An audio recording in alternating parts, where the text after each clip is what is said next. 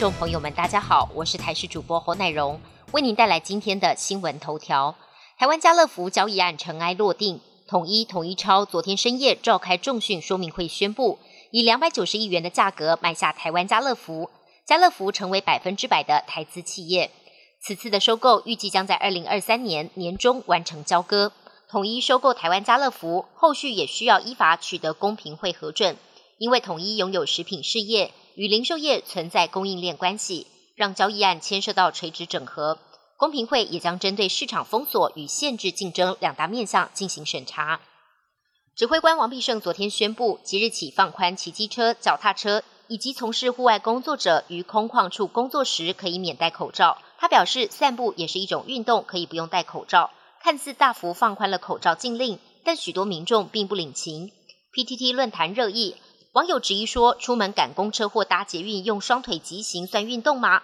被抓到就说我在运动就好了，散步和我出门在路上走有什么不一样？认为每一次都改得模棱两可。专家建议指挥官可以大胆一点，加快放宽脚步。防疫规定采正面表列，让民众更容易理解及落实。这周天气迎向大暑，温度越来越高，还可能出现类热浪。根据最新的模拟，明天开始到下周二，热带大陆气团的干热空气会逐渐流经东海，台湾将出现极端高温。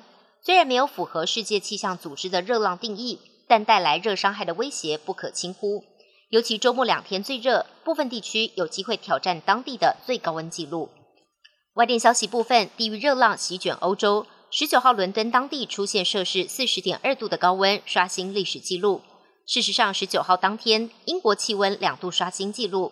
先是在萨里郡测到了 三十九点一度，而在正午过后不久，伦敦希斯洛机场测到了 四十点二度。气象单位警告，这波热浪还没结束，最高温恐怕会飙到四十二度。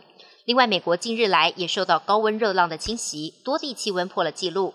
美国有八十五场大型野火肆虐十三个州，烧毁超过三百万英亩的土地，使得超过一亿美国人受到热浪的威胁。针对乌克兰粮食出口等等议题，俄罗斯总统普廷跟土耳其总统埃尔段十九号在伊朗首都德黑兰举行三边会谈。普廷表示，上周在伊斯坦堡的谈判取得了一些进展，他特别感谢埃尔段居中斡旋。不过普廷也强调，并非所有问题都已经获得解决。他说，俄方愿意促进乌克兰粮食的出口，但前提是有关俄国粮食出口的限制都要解除。此外，普廷还指控乌克兰并未履行三月达成的和平谈判条款，但乌方对此还没有做出回应。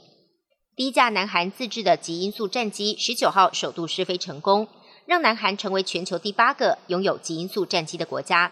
这架 K F 二十一 猎鹰战机是南韩耗时二十一年的研发成果，未来将有助南韩面对北韩的核武威胁，同时减少对美国军备的依赖程度，意义重大。本节新闻由台视新闻制作，感谢您的收听。